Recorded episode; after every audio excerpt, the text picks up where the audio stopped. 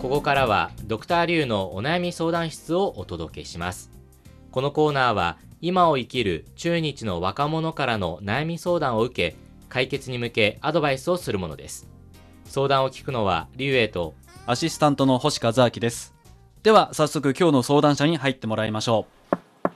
失礼します。どうぞそれでは自己紹介をお願いします。あ皆さん、こんにちは。私は講師がと申します。今は北京科技大学日本語学科3年生です。よろしくお願いしよますろしくお願いします。こうさん北京科技大学はい、で日本語を勉強してるんですねそうですね。北京科技大学ってすごくね理工系の感じはしますけどなんでえそこで日本語を勉強しようと思ったんですかそれはやっぱり母が気に入ったんですね。その学校。お母さんが北京科技大学がいいって言ってこうさんにお勧めしたんですねはい。うんへーでその中でなぜ日本語なんですか。私、高校時代は東野敬吾の小説が好きでいっぱい読んでいました。そして私は日本文化にも興味を持って、新しいことを挑戦したいという気持ちで日本語学科を選びました。すごいですね小説がきっかけではい。最近あまり聞かないパターンかも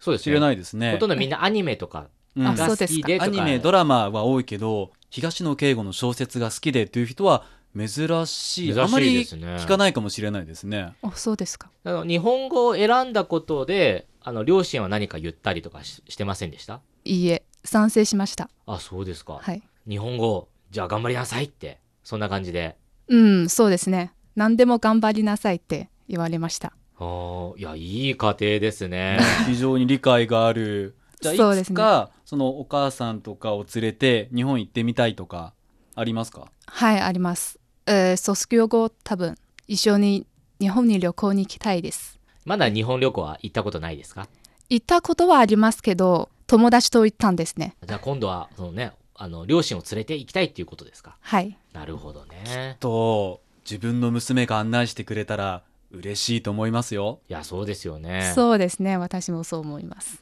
でちなみにこうさんはどこ出身なんですか私は雲南省の出身ですあ。ら雲南省とてもねずっと南の風方ですね。そうです景が綺ね。麗なところですよねそ雲南省のどこなんですかう。昆明に近くある小さい県ですね。何か有名なものとかってありますかえー私の出身地は世界自然遺産ですよ。あらすごいところじゃないですか本当に風景綺麗なところ。そうですね。あの石はとても有名です。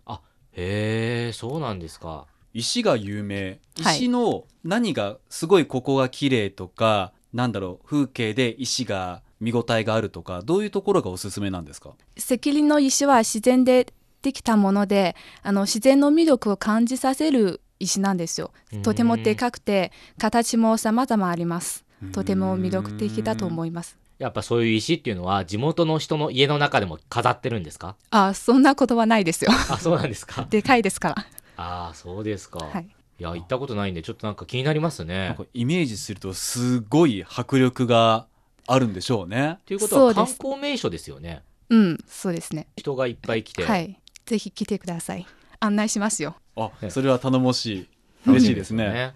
はいということでえさて今日はどんなお悩みでしょうか私は最近いろいろなことを食べたい買いたいですでも、お金があまりなくて洗濯もしたくないですね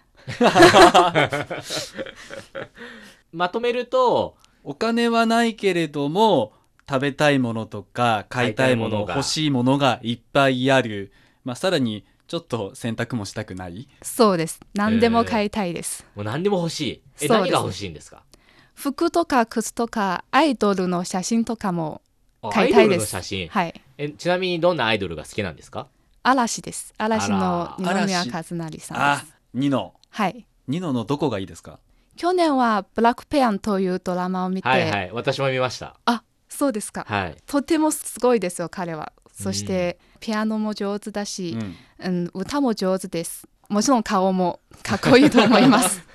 まあ、完璧ですね。そう、完璧です。そうか欲しいものが多いから二宮グッズも欲しいけれども、なかなか買うことができないそうですえね。どこで買うん高いですか中国だと私は日本にいる友達に頼んで買ってくれてというパターンで買います。あじゃあ今までで買った中で何が一番好きですかうちわあうち二は宮のうちわですあでもうちわってねな私はそういうあんまりグッズ買ったことないんでわからないんですけど何か特別なうちわなんですかそれはえー特別ではないと思いますただ顔が顔写真があうんっ映ってて、いるだけで、その裏側には裏側には二宮和也の名前書いてありますうんあーそれがでも一番のお気に入り今は私毎日見えるところに飾っている、あ 大好きですねそうですね大ファンじゃないですか、はい、はいはあというアイドルグッズも欲しい、うんそれ以外に欲しいものはありますかそのさっき言った服とか靴とかありますけど実は私今年嵐のコンサートに行きたいですあでもおそうですよね今年だってね解はいはいは散い前のコンサートで、はいね、みんな抽選やってますもんねそうですねえ当たりましたかはい2枚当たりましたおおすごいじゃないですかえお聞いたことないよ2枚当たったってすごいじゃないですか私もびっくりしましたえでもどうするんですか行くんですかそれは行きますえそれはどこの会場ですか場所は札幌あ札幌とあとは札幌です札幌が2回当たったんですね、はいへえー時期は同じ11月の、うん、15日と16日のあ2つじゃあ二日間連続二日は間でだい連続えー、すごいじゃないですあかどうしようあの私のことじゃないのになんかすごいワクワクしているいやすごいですねそうですねでもチケット代は高いしあの泊まる費用も高そういでですすね,、ねホテルとかねそうですもう早い段階から抑えないと大変みたいですよそうですね今はお金貯めていますあそっか行くためにね、はいだからこれも含めてやりたいこともいっぱいあるはいでもお金がないという状況ですねはいそうですねそうですか。はい、わかりました。では、後半部分で解決方法を考えてみたいと思います。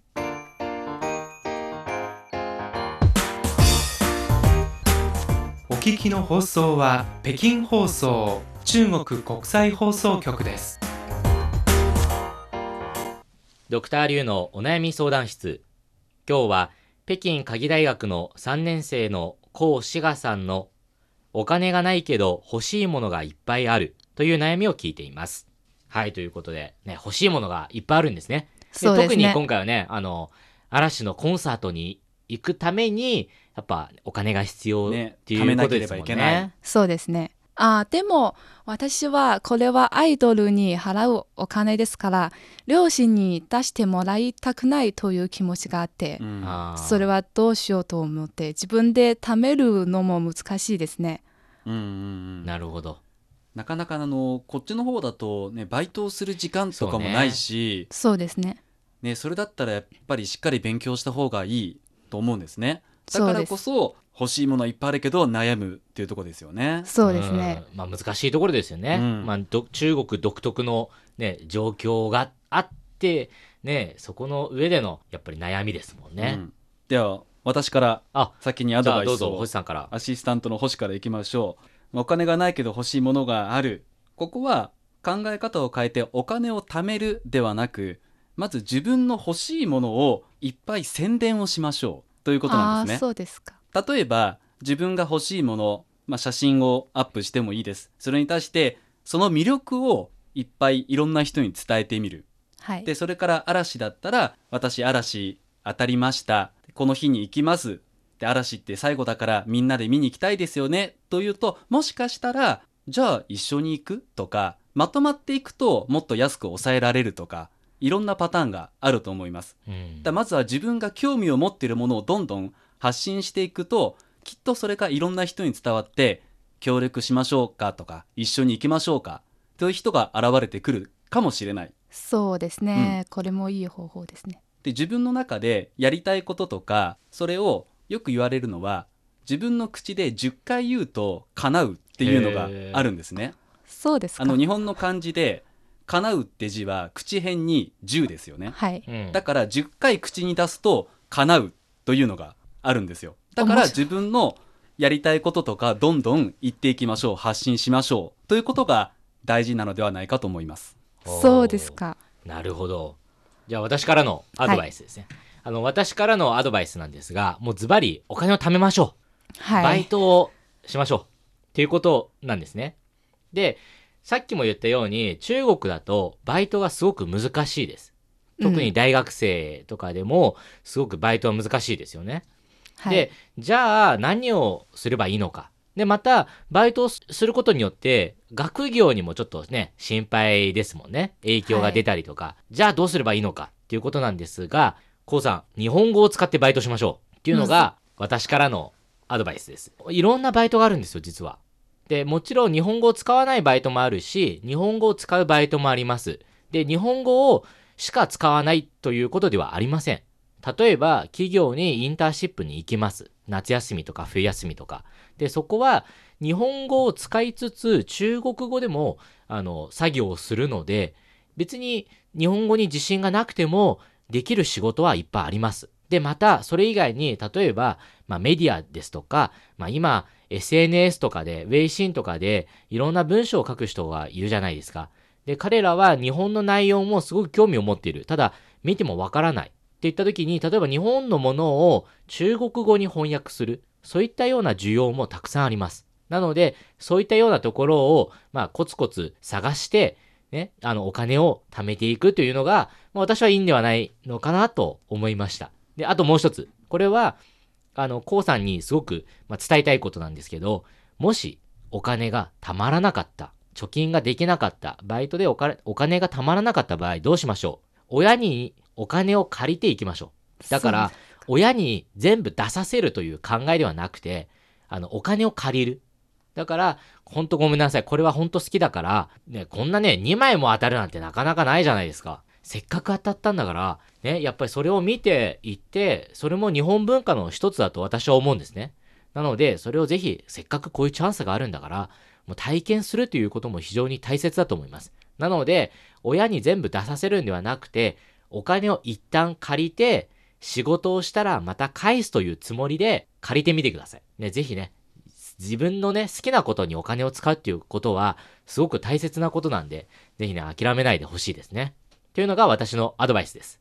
はい、ありがとうございました。どうでしょうか、こうさん。先生たちおっしゃったアドバイスとてもいいと思いますでも私今3年生ですからしかも日本の大学に進学したいし、うん、授業も多いしアドバイスする時間はなかなか少ないですねでも4年生になったら授業も少なくなってやることも少なくなると思いますその時はまた先生がおっしゃったアドバイスしてみたいと思いますうん、そして親にお金を借りるということもいいと思いますね。斬新ですね。そうですか。まあ今年のね、11月ですからね、まはだい時間があるんで、ね、それ、うんあの勉強しながらでもいいですし、まあ、もしかしたらバイトのチャンスがあったらね、してみたりとか、まあ、いろんな可能性がまだありますから、まだまだこれからどこでいろんな人に出会うかわからないのでそうすると新しい方法が見つかるかもしれないですねそうですね。いやぜひねまたコンサート行った後は感想とか聞かせてほしいですね。はい。いやすごい普通に知りたいですよう ん、ね、いや楽しみですね。じゃあねぜひ楽しんでほしいと思います。ドクターリュウのお悩み相談室今日は北京科技大学の高志賀さんのお金がないけど欲しいものがいっぱいあるという悩みをお届けしました。それではまた次回再见